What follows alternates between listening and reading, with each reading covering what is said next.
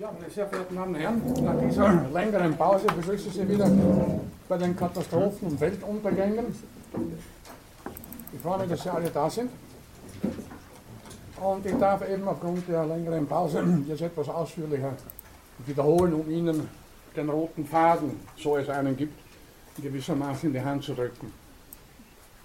In allen Kulturen gibt es Vorstellungen vom Weltanfang und vom Weltende Weltuntergangsszenarien begleiten die gesamte Menschheitsgeschichte. Und wie gesagt, bei allen bekannten Kulturen kennt man irgendwelche, meist natürlich katastrophale Szenarien äh, des Weltuntergangs. Äh, Menschen früherer Zeiten natürlich haben lokale Katastrophen oft als Weltkatastrophen sozusagen wahrgenommen, weil natürlich ihr Horizont begrenzt war und sie noch keine Vorstellungen hatten von den tatsächlichen Dimensionen der Erde. Katastrophen faszinieren. Vom Ungewöhnlichen, vom Schrecklichen geht eine gewisse Faszination aus. Das wirft einerseits Licht auf die menschliche Destruktivität bzw. Zerstörungskraft. Auf der anderen Seite aber, wir haben mehrmals darauf hingewiesen, ist es auch die Projektion einer Hoffnung auf den Neubeginn. Und es fällt auf, dass praktisch alle Weltuntergangsszenarien in der Mythologie einen Neuanfang zulassen. Ob sie an die biblische Sintflut, Sündflut denken oder an andere Katastrophen, Weltuntergangsszenarien, die wir auch zum Teil schon behandelt haben. Meistens gibt es oder fast immer auch einen Neuanfang. Heutzutage werden die Mythen in unseren Breiten weitgehend verdrängt von Katastrophenfilmen aber da haben sie dasselbe Muster. Nicht? Also ein paar Leute überleben und da gibt es immer wieder auch Helden.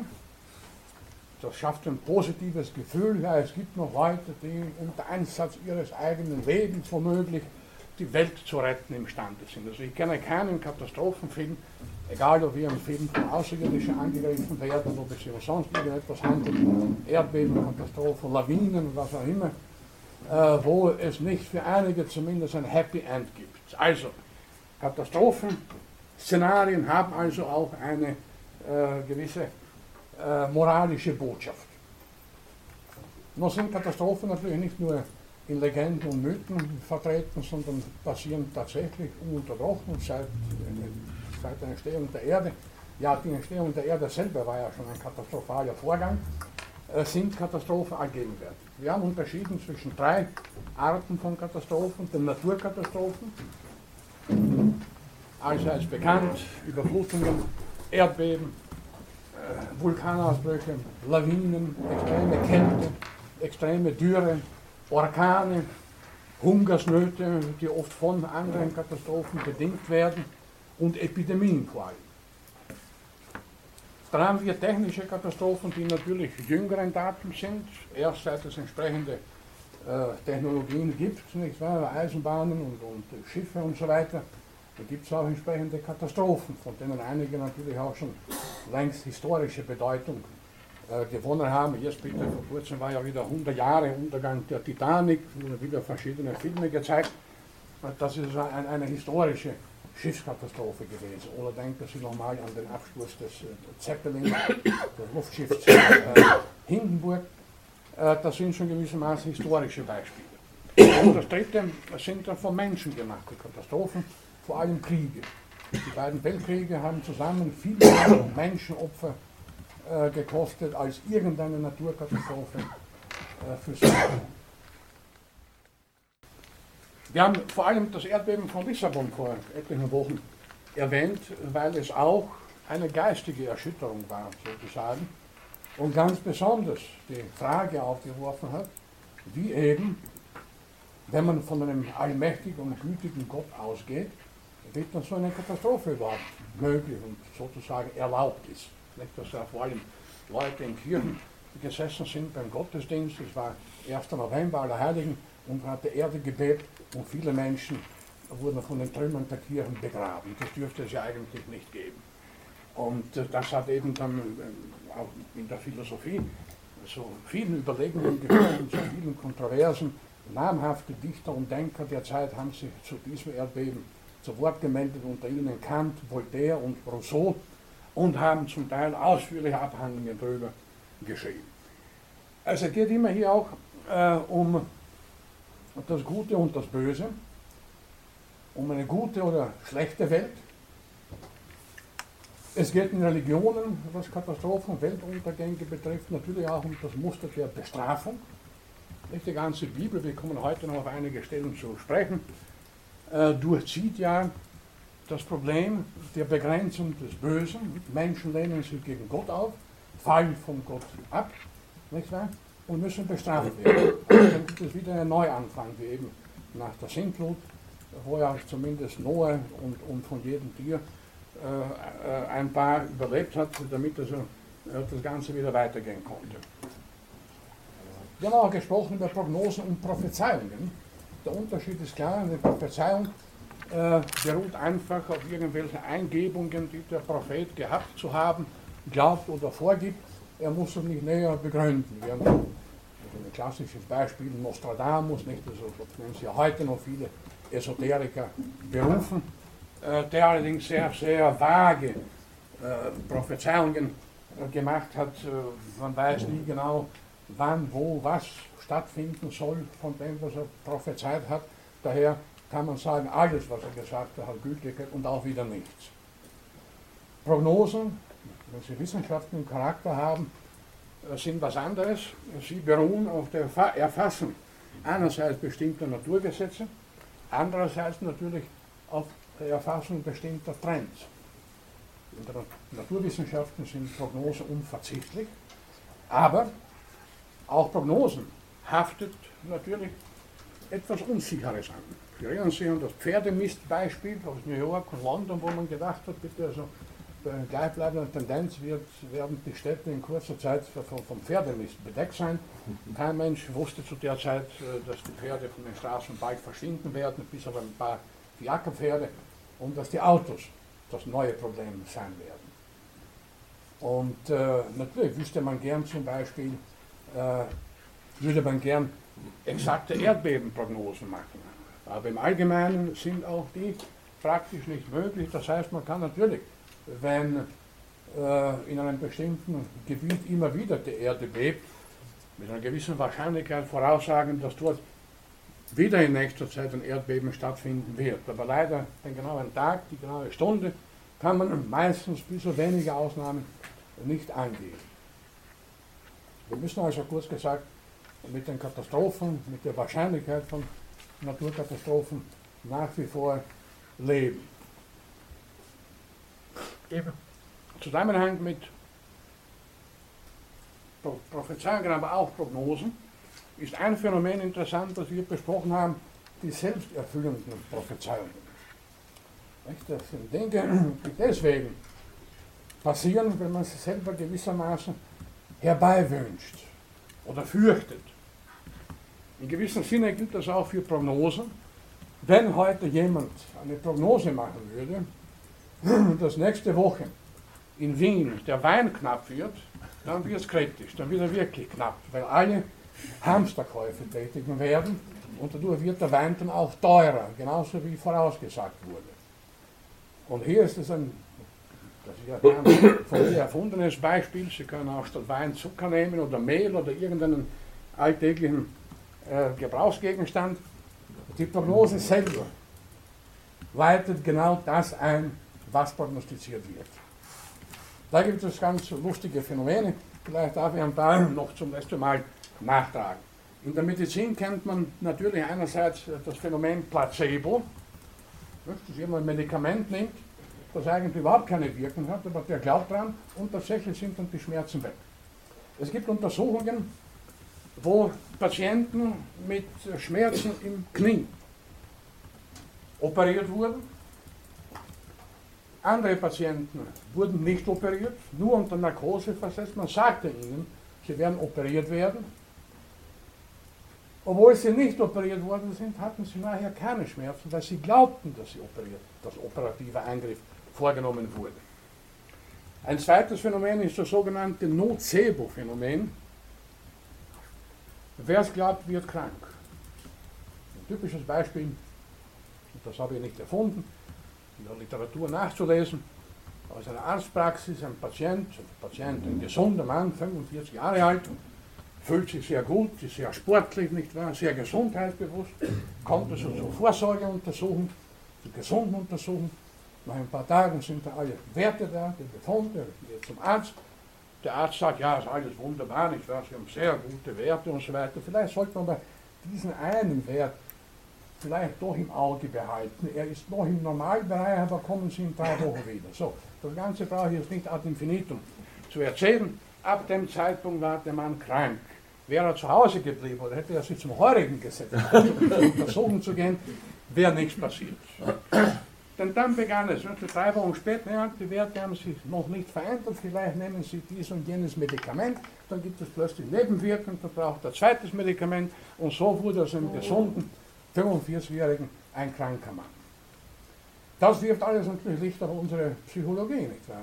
auf unsere vertragte Psyche, unser Glaube, der Glaube sagt, man versetzt Berge, nur Berge vielleicht nicht, aber er kann im Kleinen schon eine ganze Menge bewirken. Äh, in der Literatur ist das auch noch zu ihrer Belustigung. Also Heimito von Dodera kennen Sie wohl alle, die Strudlostiege, ein berühmtes literarisches Werk. Was weniger von Dodera bekannt ist, ist der Roman Die Merwinger. Wer kennt das? Gut, ist gut, dass er niemand kennt und dann kann ich es ausführlich erzählen. Das ist eines der lustigsten Bücher, die ich je gelesen habe. Äh, der Punkt hier, nicht den ganzen Roman nacherzählen, obwohl ich den viermal gelesen habe und fast totgelacht habe. Diverse Formulierungen schon. Da gibt es einen Psychiater, den Professor Dr. Horn. Großer Mann, gletscherweißer Mantel, Brotleibantlitz, großer Bart, von einem Patienten, der er wohlwollend überwölbt, wie ein vorhängender Gletscher. Woher kommen die Patienten? Alle von Ämtern und Behörden wütend. Der Professor Horn betreibt Wuttherapie. Das ist eine interessante Idee. Äh, wie macht er das? Wenn der Patient zu ihm kommt, misst er zuerst den Fußwinkel. Die Wütenden haben, die Füße stehen so auseinander und je nachdem, wie groß oder wie klein der Fußwinkel ist, wird auch die Behandlung äh, dann durchgeführt. Die Behandlung geht so. Die Ordinationshilfe äh, bindet dem Patienten oder steckt dem Patienten eine Nasenzange eben auf die Nase und eine Leine und zieht den Patienten sanft an der Leine und der Nasenzange und Professor Horn äh, schlägt ihn mit, mit, mit äh, Holzhammern und Klöppeln und Schlögen auf den Buckel. Und in einem Raum ist ein ganz großer Tisch, da stehen kleine Figuren drauf, äh, irgendwelche, egal was. Und äh, der Patient ist wütend eben und es wird der Tisch immer wieder umkreist und der Patient wirft die Figuren zu Boden. Und Horn notiert dann immer Figurenverbrauch, acht, noch einmal erhoben, jetzt hat er weniger Verbrauch. Und schließlich wird der Fußwinkel dann normal und der Patient kann nach Hause gehen. So, jetzt kommt aber der Punkt. Äh, Im Laufe der Zeit hat sich Professor Horn eine gute Übersicht verschafft über alle Behörden und Ämter seiner Stadt. Wo die Stadt liegt, ist nicht ganz klar, das sagten oder nicht, irgendwo in Deutschland, in Franken, eine Universitätsstadt, ich würde vermuten Erlangen oder so etwas. Gut. Äh, er hat sich also einen guten Überblick über die Behörden und Ämter verschafft, verkehrt auch mit höheren und höheren Beamtenkreisen, ist sehr großzügig. Und er weiß immer genau, wann einer seiner Patienten in welchem Amt bei welchem Beamten vorsprechen wird. Und ruft in dem Amt an. Mit der Bitte zu berücksichtigen, dass sich der, äh, der da vorstellig wird in einer etwas psychisch labilen Situation, kritischen Situation, und so weiter befindet. Interessanterweise begreifen die, die Leute von den Behörden noch viel früher als Professor Horn, was diese Anrufe eigentlich sollen. Er möchte, dass die Patienten wieder wütend gemacht werden eigentlich. Und das genau das Gegenteil von dem, warum er die Beamten bittet. Das kapieren die Beamten sehr wohl und daher kriegt er die Patienten wieder. Und er braucht sie in der Privatpraxis, weil er ein sehr aufwendiges Leben führt, was durch die Professur allein nicht finanzierbar wäre. Er brauchte so viele Privatpatienten. Also ein schönes Beispiel, wenn auch äh, ein in der Literatur erfundenes, wo jemand also, in dem Fall ein Psychiater, und das passt ja auf die Psychiatrie ganz gut, nicht? Also, äh, das Gegenteil von dem erreicht, was er eigentlich zu erreichen vorgibt. Nicht? Das in humaner Absicht ruft er an und was bewirkt er damit? Dass die Patienten noch wütender werden und zu ihm kommen. Kritisch wird es erst, als äh, in dem Roman ein, einer der höheren Beamten eine eigene Methode zur Wuttherapie entwickelt, den sogenannten Beutelstich.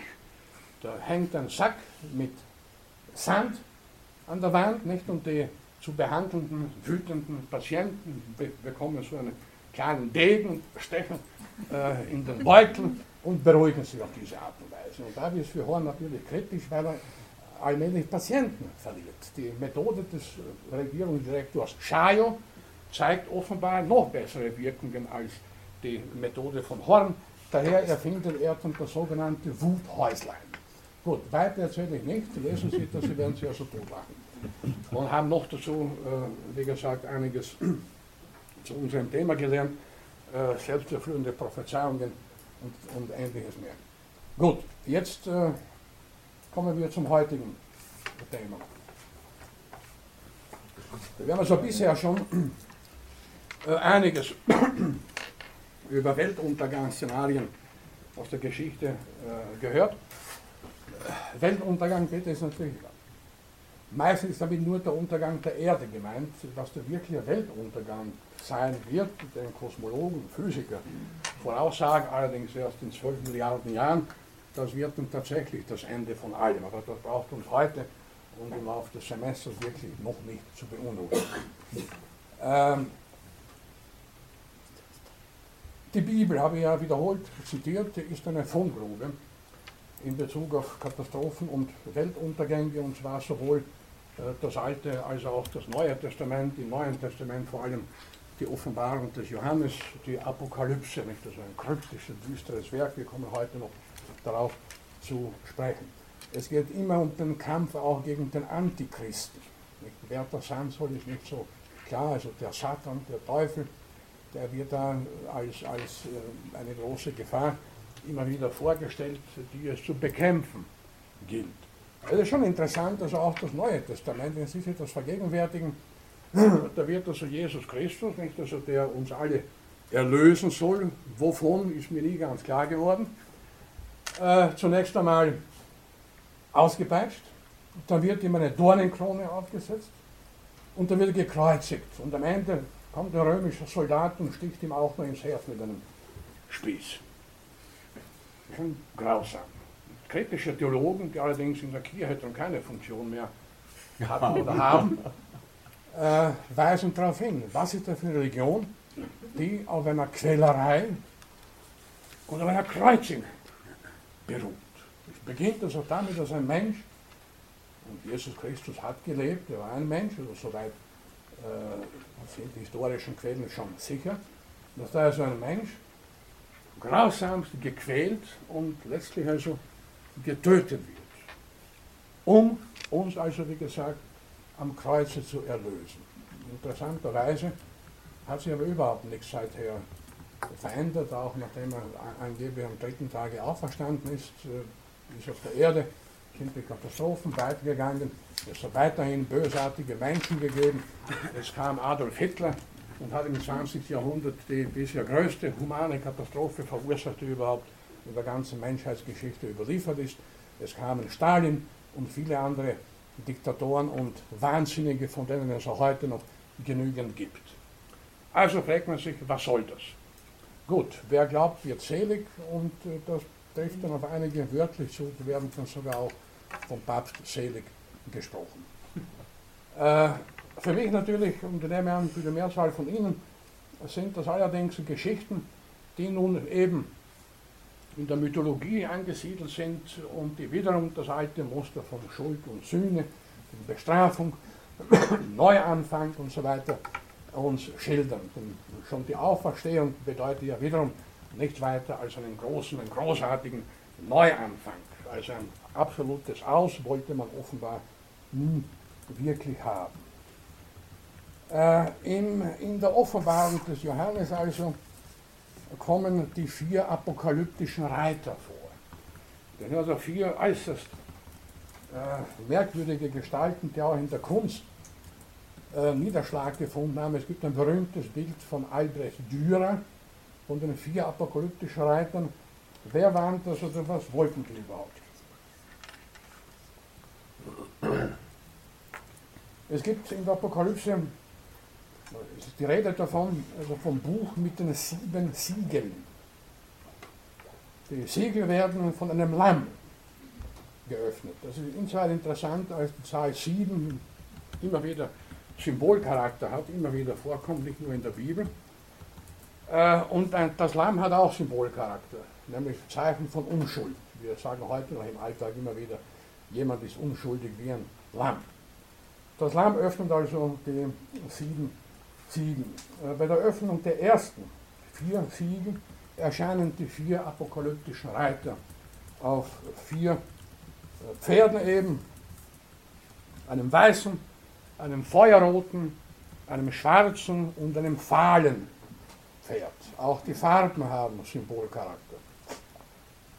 Und die vier apokalyptischen Reiter bringen der Reihe nach Krieg, Hunger, Pest und Verwüstungen durch Tiere, damit sind Heuschrecken gemeint. Davon war schon vor einigen Wochen die Rede. Heuschreckenplagen spielen in der ganzen Bibel eine ganz wichtige Rolle. Äh, nun gut, äh, soweit die Mythologie, die Apokalypse mit den vier apokalyptischen Reitern. Allerdings die Gefahren, von denen hier die Rede ist und die die vier apokalyptischen Reiter bringen, als real, sind auch reale, als reale Gefahren erkannt und bekannt. Nicht? Also Kriege hat es damals gegeben, gibt es heute nach wie vor. Wir brauchen dazu aber keine Rösser und keine Reiter mehr. Äh, die kommen auch so. Äh, Hunger haben wir nach wie vor in vielen Regionen der Erde, verhungern Menschen. Die Pest haben wir zwar weitestgehend zurückgedrängt, aber es gibt nach wie vor, auch davon war schon die Rede, verschiedene Epidemien. Heuschrecken gibt es auch nach wie vor und die können gelegentlich zu einer großen Plage werden und ganze Ernten vernichten. Ich möchte damit sagen, dass also in den verschiedensten Mythen und hier so konkret ist in der Apokalypse des Johannes reale Bedrohungen als solche auch wahrgenommen worden sind, aber eben mythologisch verbrämt und man suchte in Ermangelung kausaler Erklärung für äh, Kriege, für, für Hungersnöte und so weiter, nahm man halt irgendwelche bösartigen Kräfte und Dämonen an, hier also ganz konkret vier Reiter.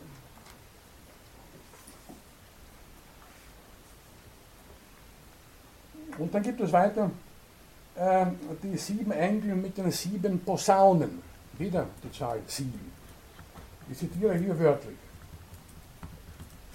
Es blies der erste Engel, und da kam Hagel und Feuer mit Blut vermischt, auch eine grausame Vorstellung, und wurde auf die Erde geworfen und es verbrannte der dritte Teil der Erde, also ein Drittel der Erde verbrannte. Und es verbrannte der dritte Teil der Bäume und es verbrannte alles grüne Gras. Und es blies der zweite Engel mit der Posaune, da wurde etwas äh, wie ein feuerglühender Berg ins Meer geworfen und der dritte Teil des Meeres wurde zu Blut und es starb der dritte Teil der Geschöpfe, die im Meer lebten und der dritte Teil der Schiffe ging zugrunde. Also nicht alles, aber immerhin ein Drittel. Und ich frage mich immer, was in den Köpfen äh, der Leute sich abgespielt hat, die so etwas sich ausgedacht und geschrieben. Also ein Berg fiel ins, ins Meer beispielsweise, nicht oder äh, äh die Erde verbrannte, das Feuer wurde mit Blut vermischt. Das ist schon äh, äußerst grausam. Und dann äh, breitete sich das Unheil aber noch weiter aus. Nämlich als die sechste Posaune ertönte, kam wieder ein Reiter her. Diesmal aber waren es nicht vier Reiter, sondern äh, die Zahl wird angegeben mit äh, 20.000 mal 10.000. Das sind, glaube ich, 200 Millionen, rechnen Sie nach. Also bitte eine Armee von 200 Millionen Reitern. So eine Armee hat es natürlich nie in der Menschheitsgeschichte gegeben, weil die längste Zeit in der Geschichte auch kein Land 200 Millionen Einwohner hatte. Eine symbolische Zahl. Und das Unheil ging also mit diesen Reitern folgendermaßen weiter. Also die Zahl der Streitmassen des Reiterheeres, wie gesagt, war 20.000 mal 10.000, ich zitiere wieder wörtlich. Und so sah ich, also dass wir es in dem Fall die Figur des Schreibers, würde ich mal annehmen. Und so sah ich in dem Gesicht der Rosse und die Reiter auf ihnen Sie hatten Panzer, also die Pferde, die Rosse, feurig rot, rauchblau und schwefelfarbig. Die Köpfe der Rösser waren wie Löwenköpfe und aus ihren Mäulern kam Feuer, Rauch und Schwefel. Man muss auch diese Pferde plastisch vorstellen.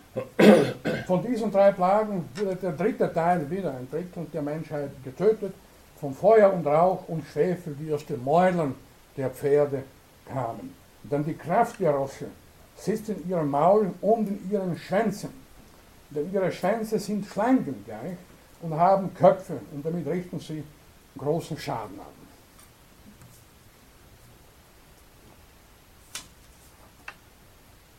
Grauenvolle Bilder, wie gesagt, die uns hier präsentiert werden. Und es geht noch weiter, äh, um das ab, abzurunden. Es tritt auch in der Apokalypse ein Drache auf als eine große Bedrohung. Auf Drachen haben wir schon hingewiesen, es wird noch darauf zurückzukommen sein.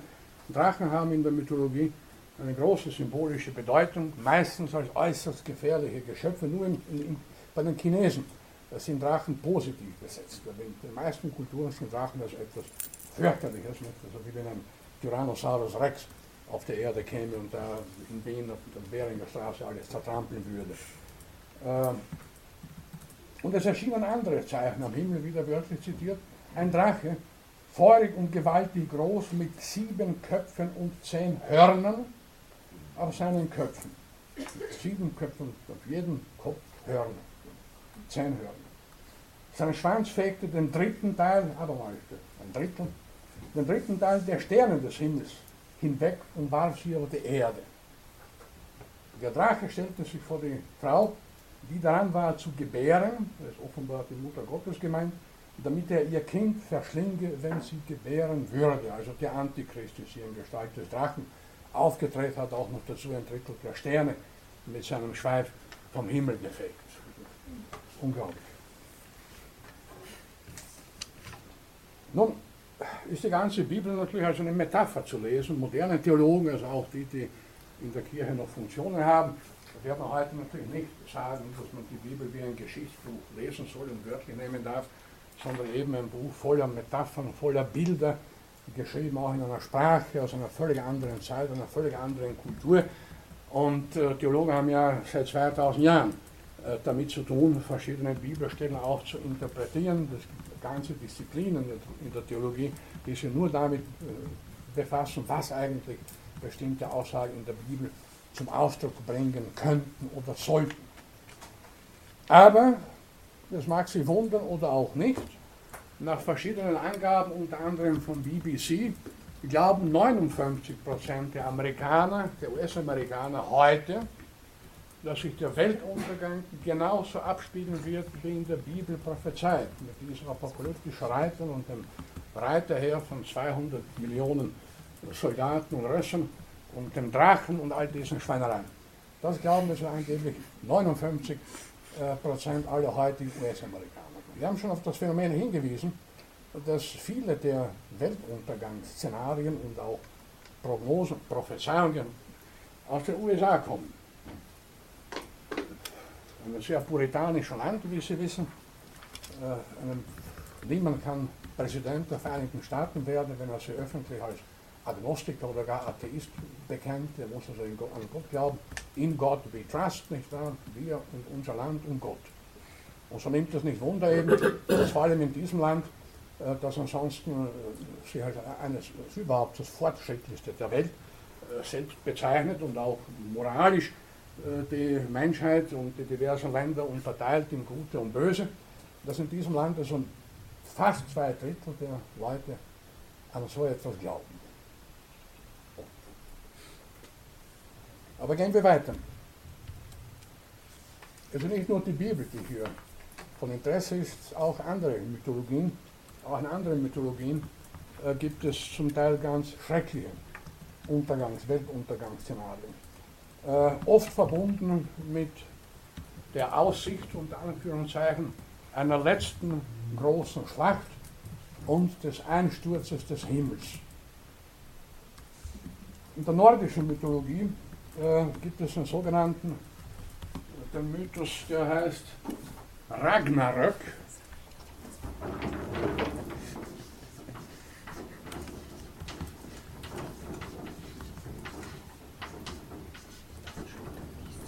Ragnarök, äh, das heißt also sowas wie Weltende oder Götterdämmerung. Und was äh, passiert da? Die alten Skandinavier haben sich die Welt vorgestellt als ein Spannungsfeld zwischen Ordnung und Chaos. Ist natürlich auch durchaus äh, nicht unrichtig, nicht? Das, das erleben wir auch. Ordnung und Chaos und gewissermaßen immer der Kampf gegen das Chaos, der natürlich immer von uns regelmäßig verloren wird. Das Chaos sieht letzten Endes. Und äh, man stellt sich also in der nordischen Mythologie vor, äh, dass äh, jenseits der bewohnten und bewohnbaren Welt schreckliche Kräfte wohnen, die nur eines im Sinn haben, die Erde und die Welt äh, zu zerstören. Da gibt es zum Beispiel, und da kommen die alten Skandinavier natürlich äh, der Bibel um nichts nach, und auch grausam genug, ein riesiger Wolf verschlingt die Sonne. Und ein weiterer Wolf verschlingt überhaupt die Welt. Hier muss man sich vergegenwärtigen, dass Wölfe in der Geschichte der Menschheit äh, nicht nur als reale Tiere, sondern auch als Symbolfiguren große Bedeutung erlangt haben, vor allem natürlich im Norden, wo Wölfe auch vorzugsweise beheimatet sind. Und äh, Wölfe wurden in der Geschichte bis in jüngster Zeit äh, von schrecklichen Mythen umrankt. Und der böse Wolf ist also ein, ein äh, typisches Märchen. Wölfe galten gelten als grundsätzlich bösartig. Und was dazu geführt hat, dass sie in weiten Teilen Europas auch ausgerottet worden sind, dass sie ständig bekämpft wurden und ständig bekämpft werden. Nun sind Wölfe in Wirklichkeit, wie Zoologen, Verhaltensforscher wissen, erstens ungemein soziale Tiere, nicht mit einer ausgeprägten Jungenaufzucht und so weiter, sehr intelligente Tiere und äh, es dürfte wohl sehr selten vorkommen, dass ein Wolf einen Menschen aufgefressen hat. Also der muss schon erstens sehr hungrig sein und äh, zweitens auch sehr mutig. In der Regel sind Wölfe keineswegs eben die gefährlichen Bestien, die alles auffressen, was ihnen irgendwie zwischen die Zähne kommt, sondern eher scheue und zurückhaltende Tiere. Gut, aber bevor man das in der, Verhaltens-, in der modernen Verhaltensforschung begriffen hat, galten die Wölfe eben als reißende Bestien. Das haben sie gemeinsam mit einer Reihe von anderen Tieren, Haien und so weiter, die auch in Filmen wiederum zum Ausdruck gebracht werden. Äh, wobei all das, was man diesen Tieren andichtet, in der Hauptsache überhaupt nicht wirklich stimmt. Aber wie auch immer. Mythen brauchen, Mythologien, Mythen brauchen sie ja nicht, um die Realität zu kümmern, sonst wären sie ja keine Mythen. Also in der nordischen Mythologie sind es Wölfe, keine Reiter, die da kommen, sondern Wölfe, die also die Erde verschlingen und, und, und, und äh, die Sonne und so weiter. Und dann gibt es noch eine giftspeiende Schlange. Da sind wir wieder bei den Reptilien, bei Drachen gewissermaßen. Und auch hier haben wir äh, einen sehr starken Symbolcharakter. Schlangen sind in verschiedenen Kulturen eher negativ besetzt, obwohl die meisten von ihnen, es gibt glaube ich ca. 2000 verschiedene Schlangenarten, nur ein kleinerer Teil davon ist giftig und nur ein noch kleinerer Teil so giftig, äh, dass äh, ein Biss für den Menschen tödlich sein kann. Also die Wahrscheinlichkeit, äh, einem Schlangenbiss zu sterben, ist in bestimmten Regionen, also hier in Mitteleuropa praktisch gleich null, in anderen Regionen sicher höher, aber es ist nicht so, dass Schlangen jetzt aufgetreten sind, um die Menschheit aufzufressen bzw. aufzurotten, aber sie sind, wie gesagt, negativ besetzt. Und das mag auch, ich möchte hier nicht zu weit ausholen, aber das mag natürlich auch sehr archaische Gründe gewissermaßen haben. Man kann sich vorstellen, dass der steinzeitliche Mensch äh, in grauer Vorzeit natürlich schon begriffen hat, dass da solche schlängelnden Wesen von einer bestimmten Länge auch zubeißen können und dass von einer seiner Artgenossen unter großen Schmerzen gestorben ist. Und aus solchen Beobachtungen wäre natürlich ableiten verständlich gewesen, wenn man dann auch der Schlange allerlei Bösartiges angedichtet hätte und hat und äh, dann letzten Endes sie in Religionen und Mythen zu einer Symbolfigur erhoben hat. Und äh, um also bei der nordischen Mythologie zu bleiben, wie gesagt, Wölfe verschlingen die Erde und überhaupt die ganze Welt. Und eine Schlange, also als ob das nicht genug wäre, kommt auch eine feuerspeiende Schlange. Und dann gibt es auch noch die letzte große Schlacht. Und in dieser letzten großen Schlacht kämpfen nicht Menschen gegeneinander, sondern die Götter kämpfen miteinander. Das ist dann die, die ultimative Schlacht, der ultimative Krieg. Und äh, auch hier, äh, nein,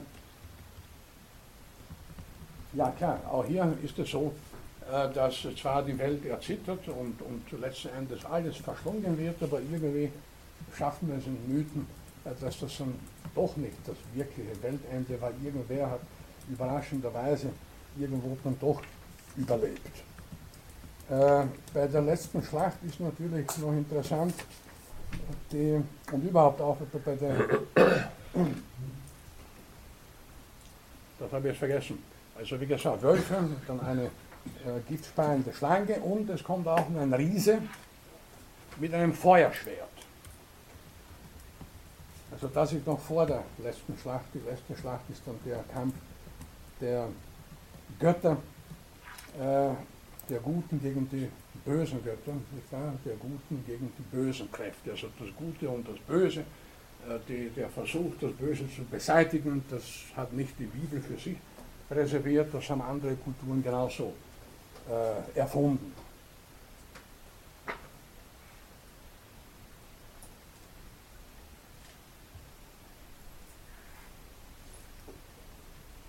Dann nochmal, wenn von der letzten Schlacht die Rede ist, jetzt in der nordischen Mythologie, es gibt eine letzte Schlacht, auch wiederum in der Apokalypse, in der Offenbarung des Johannes, an einem Ort, den Namen werden Sie sicher schon da und dort gehört haben. Der Ort heißt Armageddon. Wo dieser Ort sich befinden soll, darüber lassen uns die Autoren der Bibel im Unklaren. Ein fiktiver Ort. Und an diesem Ort sind ähnlich wie in der nordischen Mythologie jenseits des äh, Belebten alle bösen Kräfte der Erde versammelt. Armageddon wurde auch als Metapher für Katastrophen, vor allem im angelsächsischen Sprachraum. Es gibt auch einen entsprechenden Film mit dem Titel Armageddon, äh, Untertitel Das jüngste Gericht. Äh, also, die letzte Schlacht, äh, das jüngste Gericht, Armageddon, wo auch immer das sein soll, steht hier wieder als eine Metapher, und zwar für Gerechtigkeit. Nicht die Welt ist böse, aber es gibt ein paar gute und letzten Endes wird dann am jüngsten Tag, beim jüngsten Gericht, wann auch immer das sein soll, gerichtet werden über die Guten und über die Bösen. Nicht nur im Christentum ist das so sehr ein ähnliches oder fast dasselbe Muster, etwa auch im Islam. Die Hölle. Äh, auf die Bedeutung des Feuers muss ich bei dem, in dem Zusammenhang vielleicht noch kurz eingehen. Äh, Wasser ist für den Menschen natürlich ein positives Lebens-, Überlebenselement, aber in Massen als Überflutung eine der großen, ganz großen Katastrophen, die über den Menschen kommen kann. Für das Feuer gilt dasselbe in analoger Weise. Feuer können wir in, unterschiedlichster, in unterschiedlichsten Zusammenhängen gebrauchen. Die Entdeckung, dass Feuer gebraucht werden kann, äh, muss ungefähr 700.000 oder 800.000 Jahre in der Evolution des Menschen zurückliegen, war sicherlich eine der größten Entdeckungen in der Menschheitsgeschichte. Das wissen wir heute vielleicht nicht mehr so zu schätzen, weil wir kein Problem haben, Feuer zu machen mit solchen kleinen Geräten, während in früheren Zeiten es sehr mühsam war, mit Steinen und so weiter Feuer zu machen und auch Feuer zu bewahren, war nicht so einfach. Aber das Feuer diente den Menschen, leistete den Menschen viele positive Dienste, nicht nur zur, zur Zubereitung von Nahrung, Kochen und Garen, sondern natürlich auch zum Beispiel, äh, um sich zu wärmen oder um damit Feinde zu vertreiben und vieles mehr. Daher ist Feuer zunächst einmal positiv besetzt, aber als Feuersbrunst, als Brand, ist es wiederum, bringt es wiederum eine gewaltige Katastrophe. Und äh, es gibt Regionen auf der Erde, wo also Waldbrände und so weiter praktisch jedes Jahr wüten. Denken Sie an Kalifornien beispielsweise. Äh, Griechenland ist ja auch ein gutes Beispiel, unabhängig davon, ob da jemand zündelt oder ob sich das Feuer selber äh, entfacht, was ja durchaus vorkommt in der Natur. Also Feuer gab es lange, bevor der Mensch äh, entdeckt hat, äh, dass er damit irgendwas anfangen kann. Feuer hat wahrscheinlich, das nur als Nebenbemerkung, in der Evolutionsgeschichte der Pflanzen eine große Rolle gespielt. Ähm, das Feuer hat also jedenfalls auch eine mythische bzw. mythologische Bedeutung erlangt, weil es Angst macht, wenn es großflächig auftritt. Und daher darf es auch in Katastrophenfilmen nicht fehlen. In vielen Katastrophenfilmen haben sie es zu tun mit, äh, mit ganz großen gefährlichen Bränden, etwa ausgelöst durch eine äh, Explosion oder was auch immer. Und Feuerwehrleute sind in den Falten immer positiv besetzt, naturgemäß, bei denen wieder helfen, nicht nur das Feuer zu löschen, sondern unter Umständen auch aus einem brennenden Haus ein Kind retten oder einen kleinen Hund oder ein Kätzchen oder was auch immer. Und äh, so lebt auch der Katastrophenfilm wieder von unterschiedlichen menschlichen Projektionen, Erwartungen, Hoffnungen, Wünschen und so weiter und so fort.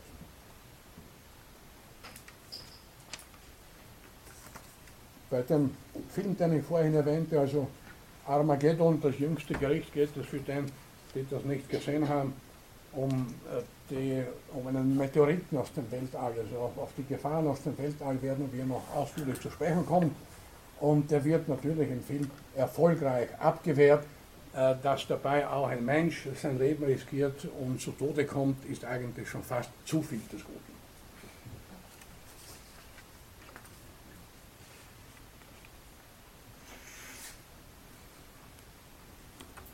Noch ein, noch, noch ein äh, Mythos aus Finnland, also wieder aus dem Norden, in Bezug auf das Feuer. In diesem Mythos äh, können auch Felsen und sogar Meere Feuer fangen. Also hier hat man dem Feuer schon ungeheure vernichtende Kräfte beigemessen, die also weit über das hinausgehen, äh, was man real vom Feuer erwarten kann.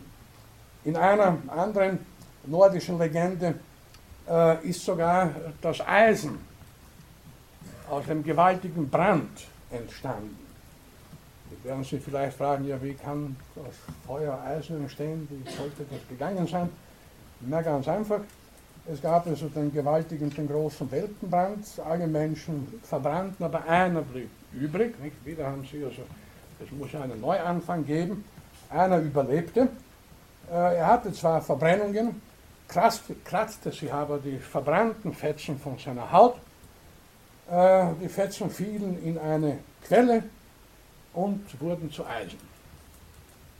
So einfach kann man sich verschiedene Phänomene, die Entstehung verschiedener Phänomene erklären, wenn man sich nicht um ihre tatsächliche Entstehung bzw. kausale Erklärung kümmert. Aber wie gesagt, das müssen ja Mythen nicht wirken. So, nach diesen Beispielen, nach diesem Streifzug durch, durch die Mythologie anhand einiger weniger Beispiele, äh, die ich hier ausgewählt habe, ist die Frage, äh, wie groß ist realistisch die Gefahr von so etwas wie einem großen Weltenbrand.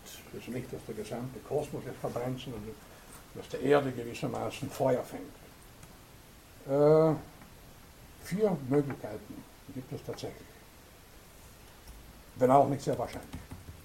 Die erste, ein gleichzeitiger Ausbruch zahlreicher Vulkane, verteilt auf unterschiedliche Kontinente.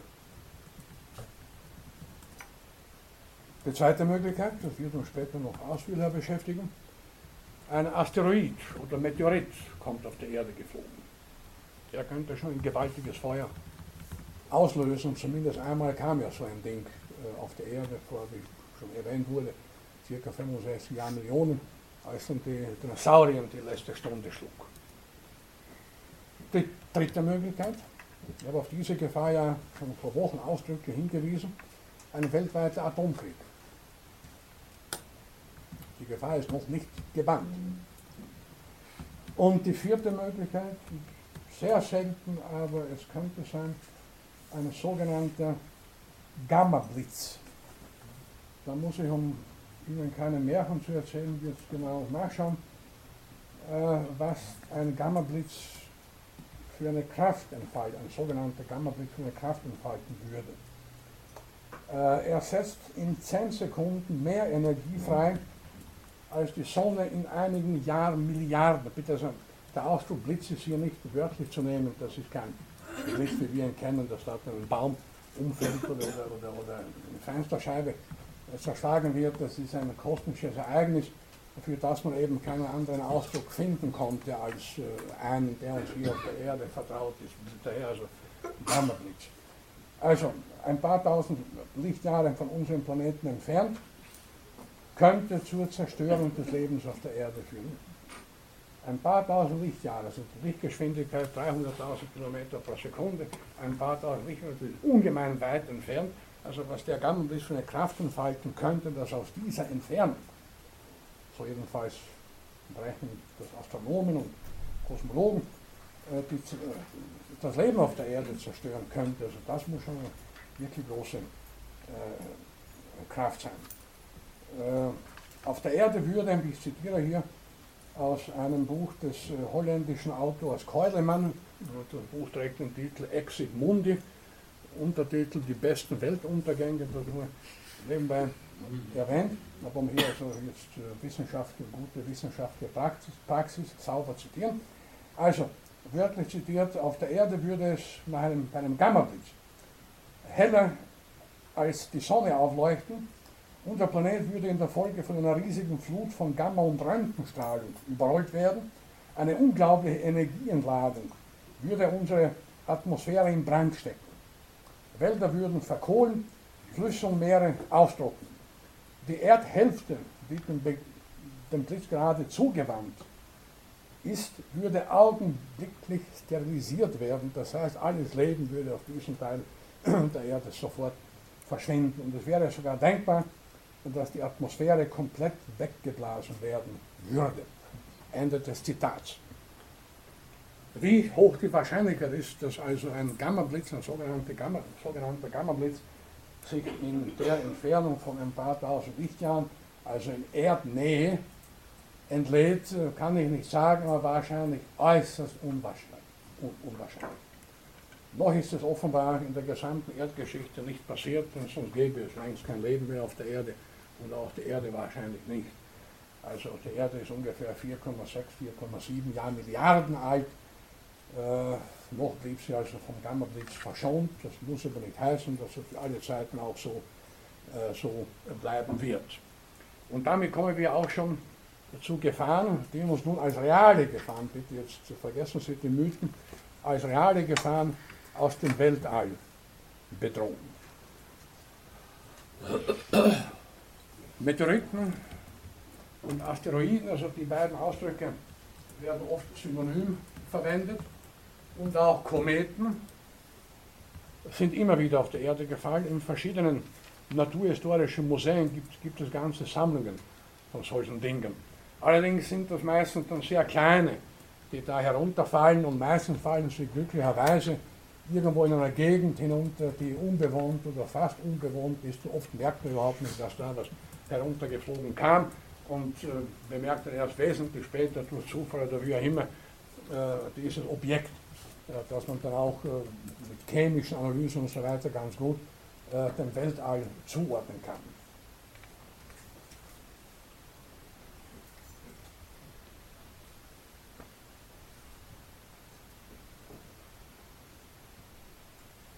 Ich habe schon mehrmals betont, also nachweislich ist vor 65 Jahren Millionen ein großer Asteroid auf der Erde gefallen, übrigens also auch bei kleinen, nicht also ein, ein Asteroid äh, von der Größe eines Hühnereis äh, würde der etwa im Biergarten im alten AKH-Campus herunterfallen, das äh, würde, würde, den Leuten schon der Appetit vergehen. Das muss uns ja auch vergeben werden. Ähm, aber wie gesagt, meistens fallen die irgendwo ins Meer oder in Gegenden, wo niemand wohnt. Also zumindest einmal, wie gesagt, gab es schon den einen ganz gefährlichen, ganz großen außerirdischen Impact. Darunter versteht man immer, also in der Fachsprache, äh, ein Bombardement der Erde gewissermaßen mit Objekten aus dem Universum. Und also, was man aus der gesamten Erdgeschichte bis heute kennt, sofern rekonstruiert, ist eben das Ereignis vor 65 Jahren Millionen, wo dann die Saurier, aber nicht nur die, sondern eine Reihe anderer weniger spektakulärer, wirbelloser Tiere äh, verschwunden sind, ausgelöscht worden, nicht unmittelbar als Folge des Asteroideneinschlags oder in der Folge dann, weil die Erde durchgerückelt wurde, ich habe das schon äh, vor einigen Wochen erwähnt, da kam es zu jahrtausendelangen Erdbeben, Vulkanausbrüchen und so weiter und einer Klimakatastrophe, die wahrscheinlich alle Szenarien, alle heutigen Schreckensszenarien einer dro angeblich drohenden Klimakatastrophe bei weitem überstiegen hat. Also das ist bekannt. Äh, jetzt kann man natürlich sagen, gut, äh, wenn vor 65 Jahren Millionen ein großer Brocken, der war so groß wie, wie der Mount Everest, das ist schon beachtlich, auf der Erde geflogen kam, wann kann er wiederkommen? Nicht dasselbe natürlich, ein anderer. Ja, vielleicht dauert es 65 Jahrmillionen noch einmal. Vielleicht ist aber, bitte, ich möchte Ihnen keine Angst machen, vielleicht ist schon morgen der Zeitpunkt da. Ja, dann brauchen wir uns fürs Wochenende nichts mehr vorzunehmen. Aber ich gehe eigentlich dem, dem morgigen Tag trotzdem einigermaßen gelassen entgegen. Die Wahrscheinlichkeit, dass so ein Asteroid in den nächsten Tagen, nächsten Wochen oder auch Monaten, Jahren mit so vernichtender Wirkung auf die Erde geflogen kommt, ist doch sehr gering. Äh, die Wahrscheinlichkeit ist für jeden von Ihnen, bitte wünsche Ihnen das natürlich nicht, die Wahrscheinlichkeit, dass Sie von einem Auto überfahren, an einer ansteckenden Krankheit erkranken oder in eine Schießerei geraten, ist wesentlich höher, als dass Sie von einem kosmischen Brocken erschlagen werden. Also achten Sie weniger darauf, was von oben kommen könnte, sondern mehr auf den Straßenverkehr oder irgendwelche düsteren Gestalten mit Revolver in der Tasche zu vorgerückter Stunde. Die sind gefährlicher. Aber in historischer Zeit, und zwar äh, am 30. Juni 1908, hat sich etwas Merkwürdiges ereignet. Und zwar in Sibirien. Reisende der transsibirischen Eisenbahn sahen aus der Ferne einen ungewöhnlich hellen Flugkörper. Der Lokführer dachte, dass in seinem Zug irgendwo hinten ein Brand ausgebrochen sei und brachte den Zug zum Stehen. Äh, was passiert war? Die Bewohner einer kleinen Siedlung erlebten an diesem Tag tatsächlich Schreckliches in der Taiga. Äh, der Himmel schien in Flammen zu stehen. Ein kleiner Komet war auf der Erde geflogen. Er verglühte zwar in der Atmosphäre, aber von dem Luftdruck, jetzt sehr vereinfacht gesagt, und dem Feuer, das er da hinterlassen hat, äh, hat er eine große Verwüstung eingerichtet. Äh, auch da mögen diejenigen, die das aus der Ferne gesehen haben, gedacht haben, äh, das ist jetzt der Weltuntergang, das ist die Apokalypse. Nicht auszudenken, was geschehen wäre, wenn dieser Komet etwa in der Stadt Moskau oder Petersburg oder in der Nähe dieser Städte auf der Erde geflogen gekommen wäre, dann wären wahrscheinlich diese Städte großteils ausgelöscht und mit ihnen ihre Bewohner. Und da hier natürlich die Frage, wie hoch ist die Wahrscheinlichkeit, dass uns so ein Komet trifft. Denn immerhin, also bitte, das hier ist nicht vor 65 Jahren Millionen oder noch, irgendwo, noch früher in der Erdgeschichte, sondern eben am 30. Juni äh, des was habe ich gesagt, des Jahres 1900. Oder? Ja. 1908. Da könnte man sagen, die Wahrscheinlichkeit äh, ist da vielleicht etwas höher. Er könnte tatsächlich nächste Woche kommen. Na gut, wenn, dann hoffen wir, dass er nicht direkt hier in der Universitätsstraße einschlägt, sondern im Wienerwald, in einer unbewohnten Gegend oder am besten irgendwo im Pazifik oder wiederum in den weiten und unbewohnten Regionen der Taiga. Also, um das nicht so weit auszudehnen, äh, die Gefahren aus dem Weltall sind real. Es gibt eine ganze spezielle Forschungsdisziplin, die sich eben Impact-Forschung nennt und äh, mit den Objekten beschäftigt, die tatsächlich schon aus dem Kosmos auf, auf der Erde gefallen sind und sie auch mit der Wahrscheinlichkeit beschäftigt, die man annehmen kann, dass im Weiteren ein größeres oder auch kleineres Objekt oder auch gleichzeitig mehrere der Erde, der Erde bombardieren werden. Gut, wie gesagt, äh, ich kann nicht mehr dazu sagen, als dass die Wahrscheinlichkeit eben, dass ein großer Asteroid geflogen kommt, nicht sehr äh, groß ist, aber es ist natürlich nichts unmöglich. Wie ich immer wieder sage, in der komplexen Welt, in die es uns verschlagen hat, pocht auch das Unwahrscheinliche auf sein Recht. Und gelegentlich passiert eben etwas, was kein Mensch erwartet und kein Mensch prognostizieren kann. Äh, das Blöde bei diesen ganz großen äh, kosmischen Objekten, wenn sie also auf der Erde geflogen kämen, ist, äh, dass ihr Flug erst mit ungeheurer Geschwindigkeit verläuft und man sie wohl erst bemerken würde, wenn es zu spät ist.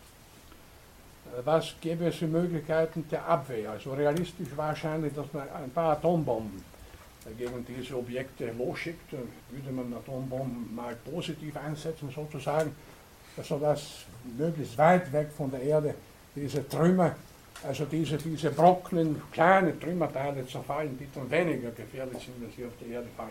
Das wäre vielleicht eine Möglichkeit, aber wie gesagt, zuerst müsste man wissen, dass überhaupt so etwas unterwegs ist. Also Sie sehen, wir leben in einer sehr unsicheren Welt, nicht wahr? Aber noch einmal zum Glück passieren diese Dinge nicht alle Tage. Und äh, wir Menschen sind für uns, wir kommen auch da zurück, viel gefährlicher im Allgemeinen als, als die, die ganzen kosmischen Objekte, die möglicherweise oder mit einer gewissen Wahrscheinlichkeit der Erde treffen können. Bei der Gelegenheit darf es nun nicht fehlen, äh, einen Exkurs zu machen in ein Gebiet, äh, das sich Exobiologie bezeichnet eine merkwürdige Disziplin, ähnlich wie die Futurologie, die Zukunftsforschung, hat die Exobiologie keinen Forschungsgegenstand, nur Methoden. Was möchten Exobiologen? Außerirdisches Leben finden. Da gibt es ganze Projekte, das sogenannte SETI-Projekt, Search for Extraterrestrial Intelligence, in das Millionen, Milliarden Dollar hineingepumpt werden mit dem sich viele Forscher beschäftigen. Ich halte das Projekt eigentlich für ziemlich sinnlos. Ich werde dann auch begründen, warum. Es wäre besser, man würde äh, das Geld für andere Forschungen investieren, die beispielsweise die Welternährung betreffen und ähnliche Dinge mehr. Oder die helfen, dass bedrohte Organismenarten gerettet werden und ähnliches, anstatt eben Leben im Weltall zu suchen. Das ist schon auch eine interessante Angelegenheit, merkwürdig, wirft auch wieder einiges Licht auf unsere Psyche ich habe schon bei anderer Gelegenheit betont, wir kennen bei weitem noch nicht alle Organismenarten, die auf diesem Planeten leben. Um jetzt etwas pathetisch zu sagen, wir sind äh, im Unklaren über unsere Mitgeschöpfe, suchen aber andererseits Geschöpfe irgendwo in den Weiten des Weltalls. Jetzt lade ich Sie ein, mit mir eine Überlegung zu machen, wie wahrscheinlich ist die Existenz von Leben im Weltall und die Existenz von intelligentem Leben allem. Nach Meinung einiger, also nach Meinung eigentlich aller Astronomen, auch Biologen, äh, gibt es Leben nicht nur auf der Erde, sondern auch noch anderswo. Einige meinen sogar, in unserem Universum wimmelt es nur so von Lebewesen. Gut, das Universum ist gewaltig groß. Noch einmal, zur Erinnerung ungefähr 100 Milliarden Milchstraßen oder Galaxien mit jeweils durchschnittlich 100 Milliarden Sonnen, von denen auch viele Planeten tragen und von denen es sicher Planeten gibt, die ähnliche Bedingungen haben wie die Erde, die also für Leben grundsätzlich in Frage kommen. Man muss aber hier vergegenwärtigen, wie wir nun das Leben verstehen. Äh, wir haben ja nur Kenntnis vom Leben hier auf unserer Erde und können uns eine andere mögliche Lebensform und außer in Science Fiction nicht wirklich äh, vorstellen. Aber auch die Science Fiction äh, Lebewesen haben ja immer irgendwie irdische Züge. Also ich habe nie gesehen, in keinem Science Fiction Roman gelesen, äh, dass ein Außerirdischer irgendwie, also dass in jedem, alle Merk jedes Merkmal äh, irgend, von, von irgendetwas fehlt, das auf der Erde auch reale Lebewesen haben. Wir können uns, wie gesagt, Leben eben nur auf der Basis des uns bereits Bekannten einigermaßen vorstellen. Also die Wahrscheinlichkeit von Leben im weitesten Sinne im Kosmos ist sehr hoch. würde mich der Meinung geben vieler Biologen und Kosmologen da durchaus anschließen. Nur kann es sein, äh, dass das Leben auf anderen Planeten, ich sage mal ganz salopp, stecken geblieben ist auf der Stufe von irgendwelchen wurmartigen Organismen, die irgendwo plump herumkriechen und nicht weit gekommen ist. Es kann sein, dass er auch komplexeres Leben entwickelt hat. Wir wissen es einfach nicht. Aber wie gesagt, mit hoher Wahrscheinlichkeit ist die Erde nicht der einzige Planet, der bewohnt ist. Es muss noch verschiedene, viele vielleicht sogar Planeten geben, die grundsätzlich als Lebensträger in Frage kommen. Und dazu muss ich ja sagen, dass Lebewesen oder verschiedene Lebewesen ja zum Teil auch recht extreme Bedingungen aushalten, sich zum Teil unter extremen Bedingungen zu entfalten vermögen. Also Lebewesen brauchen nicht unbedingt alle äh, optimale Temperaturen, 20, 35 Grad Celsius und so weiter. Denken Sie etwa an die ganze Tierwelt in der Antarktis, die Pinguine, die da bei minus 40 oder noch weniger Grad ihre Jungen aufziehen, die gar nicht erfrieren bei dieser Kälte. Oder denken Sie, es gibt eine Tiergruppe, die heißen äh, Bärtierchen, mit Bären haben die nichts zu tun, das sind winzige Organismen, die man unter der Lupe oder unter dem Mikroskop beobachten kann.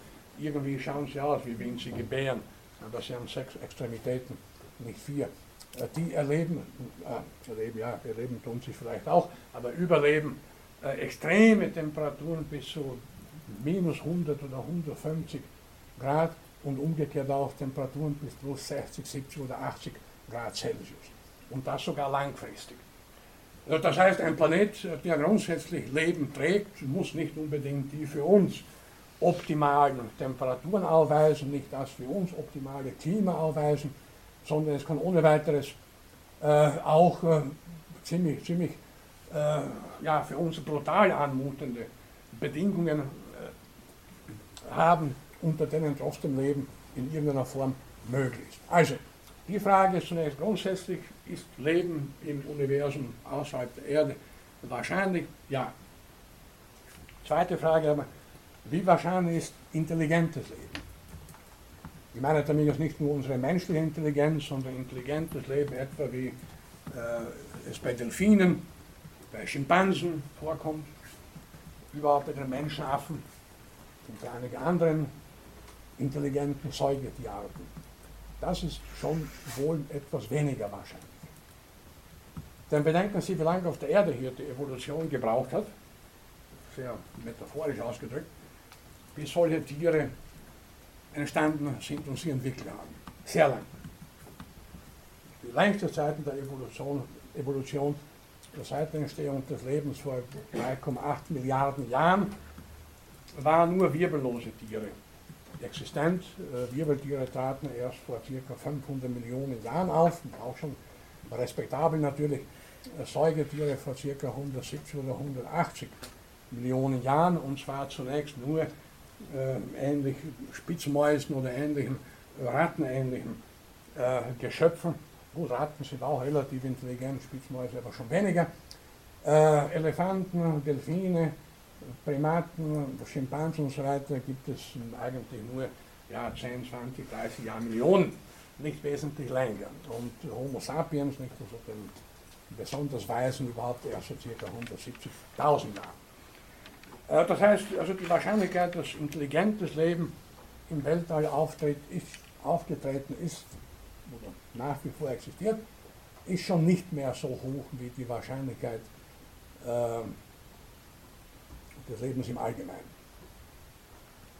Dritte Frage, die vielleicht interessanteste Frage, äh, wie wahrscheinlich ist, sofern es nun also intelligentes Leben im Kosmos gibt, die Begegnung mit diesem Leben.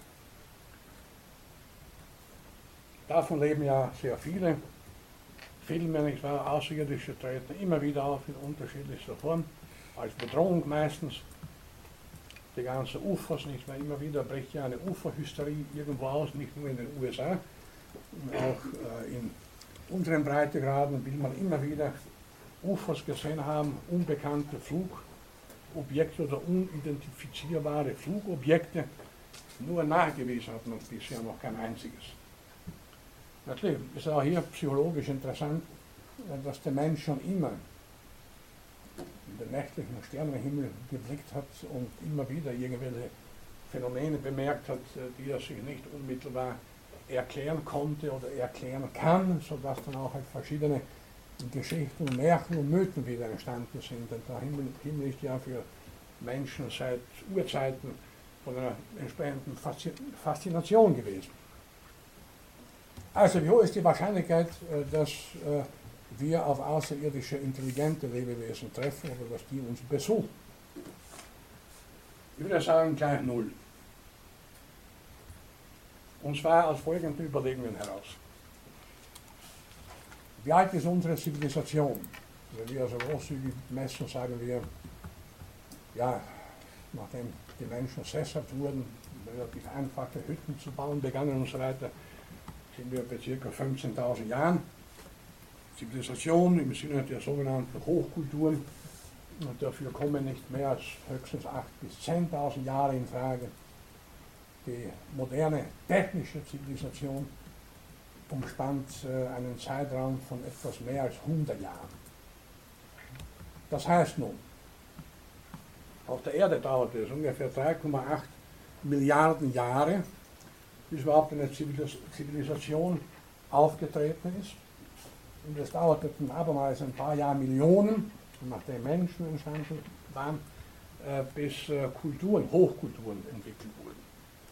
Noch ein paar tausend Jahre dauerte es, bis man zum Beispiel, und vor allem ist das hier in dem Kontext wesentlich, bis man Funkgeräte erfunden hat, mit denen mit denen man ja auch Signale ins Weltall sendet, nicht wahr? Wie gesagt, das SETI-Projekt und so weiter, die äh, schicken Signale ins Weltall und warten bis heute vergeblich auf Antwort. Wenn es nun in der Erdgeschichte, in der Menschheitsgeschichte so lange gedauert hat, äh, bis Funkgeräte hergestellt werden konnten, also erst ungefähr 100 Jahre gibt es Funkgeräte, dann ist es nicht sehr wahrscheinlich, dass anderswo die Evolution gleich mit Funkgeräten begonnen hat. Und warum sollte überhaupt eine Zivilisation Funkgeräte herstellen? Wir haben das gemacht, oder einige unserer Ingenieure und Erfinder haben das gemacht, aber es gibt keine Notwendigkeit zu schließen, dass jede Zivilisation, sofern es sie also gibt, im Weltall Funkgeräte gebaut hat und nach wie vor sie baut und auch Signale ihrerseits sendet. Eine weitere Überlegung ist folgende. Wir haben hier einen, einen Zeitraum von 100 Jahren vor uns, seit es eben Funkgeräte gibt. Wer sagt uns, dass gerade in dieser Zeitspanne anderswo im Universum andere intelligente Wesen Funkgeräte bauen und verwenden? Und wer sagt uns, dass eine Zivilisation wenn es sie irgendwo gegeben haben soll, gleichzeitig mit unserem existieren muss. Kann ja sein, dass es irgendwo eine Zivilisation vergleichbar mit unserer gab, aber bitte vor drei Milliarden Jahren. Wir haben sich selber ausgerottet oder, oder irgendein Stern, ein Asteroid kam dorthin geflogen. Was auf der Erde passieren kann, kann ja anderswo auch passieren. Und die wurden ausgelöscht. Das heißt, äh, wenn man sich vergegenwärtigt, welche Zeiträume wir hier miteinander vergleichen, also 100 Jahre mit Jahrmilliarden, dann ist eben die Wahrscheinlichkeit, dass gerade in diesen 100 Jahren, oder gerade jetzt, wo ein paar Astronomen irgendwo in Kalifornien Funksignale aussenden, äh, dass gleichzeitig anderswo im Universum Funksignale ausgesendet werden, also diese Wahrscheinlichkeit ist so gering, ich halte sie und auch viele andere für null. Denn warum sollte sich die Entwicklungsgeschichte des Lebens auf der Erde, äh, des Lebens exakt so abgespielt haben wie hier auf der Erde? Da ist nun schon etwas äh, fast gespenstisch. Natürlich hat man immer wieder davon geträumt, nicht? Also es gibt eine zweite Erde, genauso wie unsere, nicht? genauso Bewohner wie wir dort und so weiter, aber das ist nicht sehr wahrscheinlich. Und wenn, dann muss es nicht sein, dass es sie gerade jetzt gibt. Vielleicht gab es sie irgendwann, aber in grauer Vorzeit und die können längst nicht mehr Funksignale aussenden, sofern sie jemals, wie gesagt, Funkgeräte überhaupt äh, entwickelt haben. Also, Leben im Weltall aus, intelligentes Leben mit einer gewissen Wahrscheinlichkeit, Zivilisationen vielleicht, die Möglichkeit einer Begegnung praktisch ausgeschlossen. Warum glauben dann so viele Menschen daran, dass es eine Begegnung geben könnte? Ich weiß nicht, was da dahinter steckt, abgesehen von einer gewissen Faszination, die von allem Unbekannten ausgeht. Äh, denn was erwartet man sich denn? Sollte nun die Wahrscheinlichkeit nicht null, sondern äh, doch 0,00001 Promille sein, äh, und äh, wir treffen tatsächlich auf Außerirdische. Sie besuchen uns eines Tages. Was wollen wir dann mit denen anfangen? Wir haben schon Schwierigkeiten hier mit der Integrationspolitik mit unseren Artgenossen. Wir wissen wir nicht genau, wo wir sie unterbringen sollen, ob wir sie wegsperren sollen und so weiter. Und dann kommen intelligente Außerirdische. Was sollen wir von denen lernen? Es gibt tatsächlich Physiker, die ernsthaft meinen, die Begegnung mit intelligenten außerirdischen Wesen würde uns helfen, Probleme hier auf der Erde zu lösen. Na bitte, das ist schon eine, ein, ein, sehr fester Glaube. Äh, erstens, Kommunikationsprobleme. Was werden die für Sprachen sprechen? Es ist nicht anzunehmen, wenn also in Düsseldorf ein, ein Raumschiff aus, der, aus dem Weltall landet, dass die, die da aussteigen aus irgendeinem fernen Planeten, dann Deutsch sprechen werden, also Norddeutsch.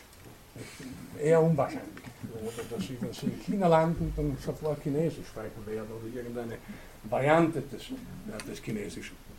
Äh, eine Sprache, die wir uns nicht einmal vorstellen können, werden die wohl reden. Also wie sollen wir uns dann mit denen verständigen? Unsere Gebärdensprachen werden sie ja wohl auch nicht erkennen, sondern ihre eigenen. Na gut, sehr weit davon ab sein, wie großzügig. Und wenn wir uns irgendwie mit denen verständigen könnten, was würden wir dann damit wirklich gewinnen? Was sollen die uns erzählen? Gut, sicher wäre es interessant. Wie ist es dort bei Ihnen? Hat es wieder geregnet vor ein paar Tagen oder scheint dort immer die Sonne oder gibt es dort auch viele interessante Tiere?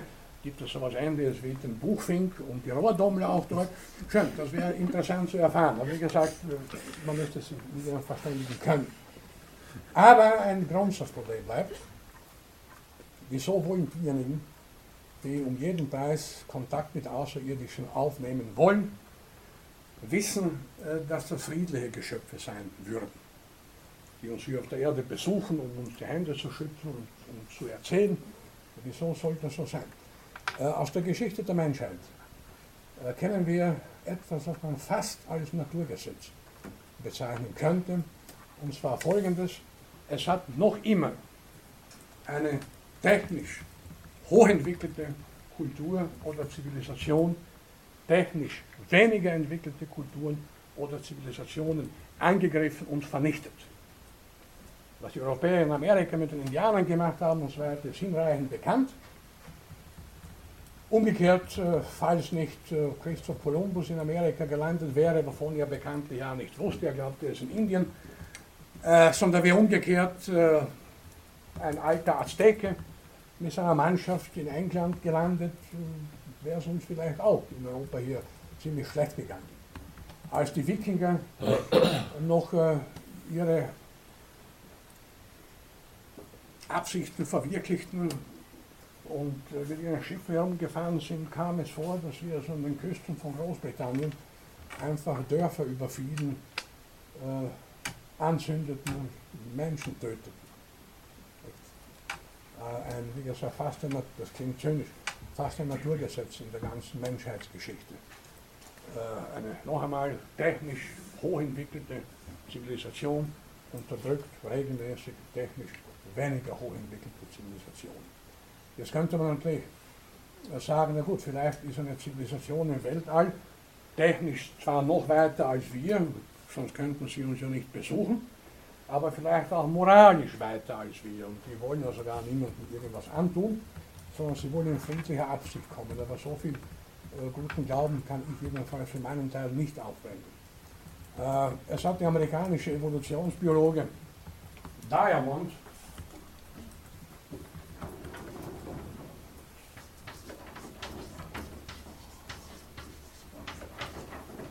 würde sich freuen, dass er hier unter den Ragnarök steht, wer davon wüsste, ihr könnt man E-Mail schicken heute, hat in, in, seinem Buch Der dritte Schimpanse, damit sind wir gemeint, wir Menschen, äh, diese Überlegungen eingestellt und äh, kam zu dem Schluss, dass um Gottes Willen wollen wir hoffen, dass, falls es sie gibt, sie uns nie entdecken und dass wir sie nie entdecken. Denn so eine hochstehende, technisch hochstehende Zivilisation, die die Erde besuchen könnte, wäre mit hoher Wahrscheinlichkeit auch entsprechend bösartig. Und vor allem, warum sollten die die Erde besuchen? Wahrscheinlich doch, weil ihnen zu Hause der Platz zu eng geworden ist und sie einen anderen bewohnbaren Planeten suchen. Ich meine, Geschichten dieser Art, also auch in Science-Fiction, Romanen und so weiter, gibt es ja sehr viele. Äh, dass es eine Zivilisation gibt, äh, die auf keinem bestimmten Planeten beheimatet ist und äh, schon seit Äonen mit einem Raumschiff unterwegs ist. Seit Jahrmillionen.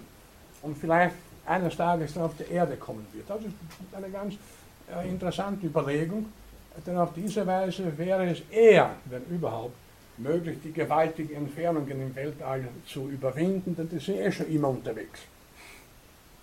Aber ansonsten, wenn Sie nochmal sich die Dimensionen vergegenwärtigen, hunderte, tausende, Millionen von Lichtjahren, das ist alles so weit weg, äh, dass kaum äh, technische Geräte denkbar sind, mit denen man sagen wir nicht, äh, nicht nur Jahr, nicht Jahrmillionen unterwegs wäre, das würde ja kein Mensch überleben, sondern die sagen, die eigentlich nur ein paar Wochen oder Monate unterwegs wären, um von Punkt A zum Punkt B, also von irgendeinem Planeten weit entfernt von der Erde auf die Erde zu kommen.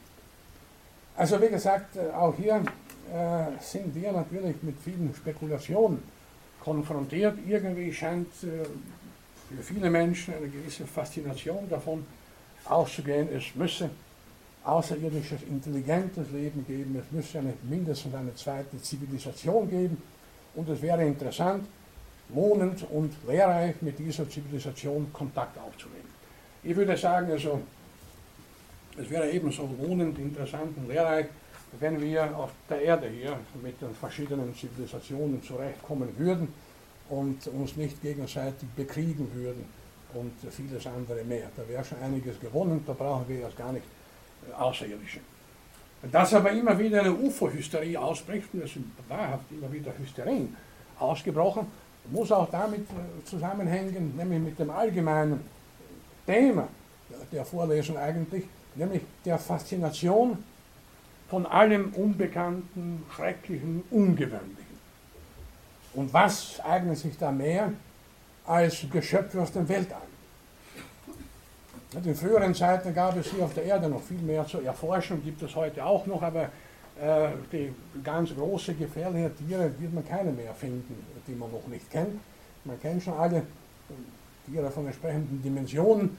Äh, die vielen unentdeckten Arten befinden sich im kleinen Bereich, also Millimeter oder Zentimeter Größe, aber nicht Tiere von der Größe von Elefanten oder, oder von, Dinosauriern. Die hätten wir schon längst entdeckt, wenn es sie irgendwo noch auf, dieser Erde gäbe. Die Suche nach, der zweiten, e, nach einer zweiten Erde hat natürlich für den Menschen auch eine pragmatische, einen pragmatischen Hintergrund, obwohl der auch wiederum völlig unrealistisch ist, nämlich die Hoffnung, die Möglichkeit, nachdem es ja hier immer enger wird, eines Tages auswandern zu können und irgendwo anders leben zu können.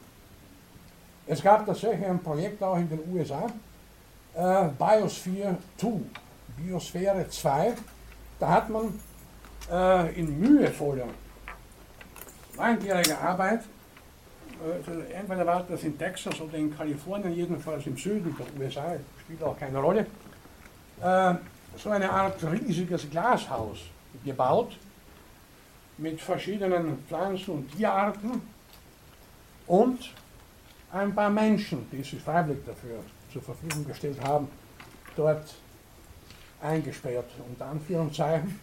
Und die sollten sich jetzt also auf der Basis dessen, was verfügbar ist, selber versorgen. Also sie haben keine Möglichkeit, Kontakt aufzunehmen mit der Zivilisation da draußen. Sie haben keine Möglichkeit, sich von außen mit Strom zu versorgen oder mit, mit äh, Gas oder irgendetwas. Sie müssen schauen, wie sie zurechtkommen.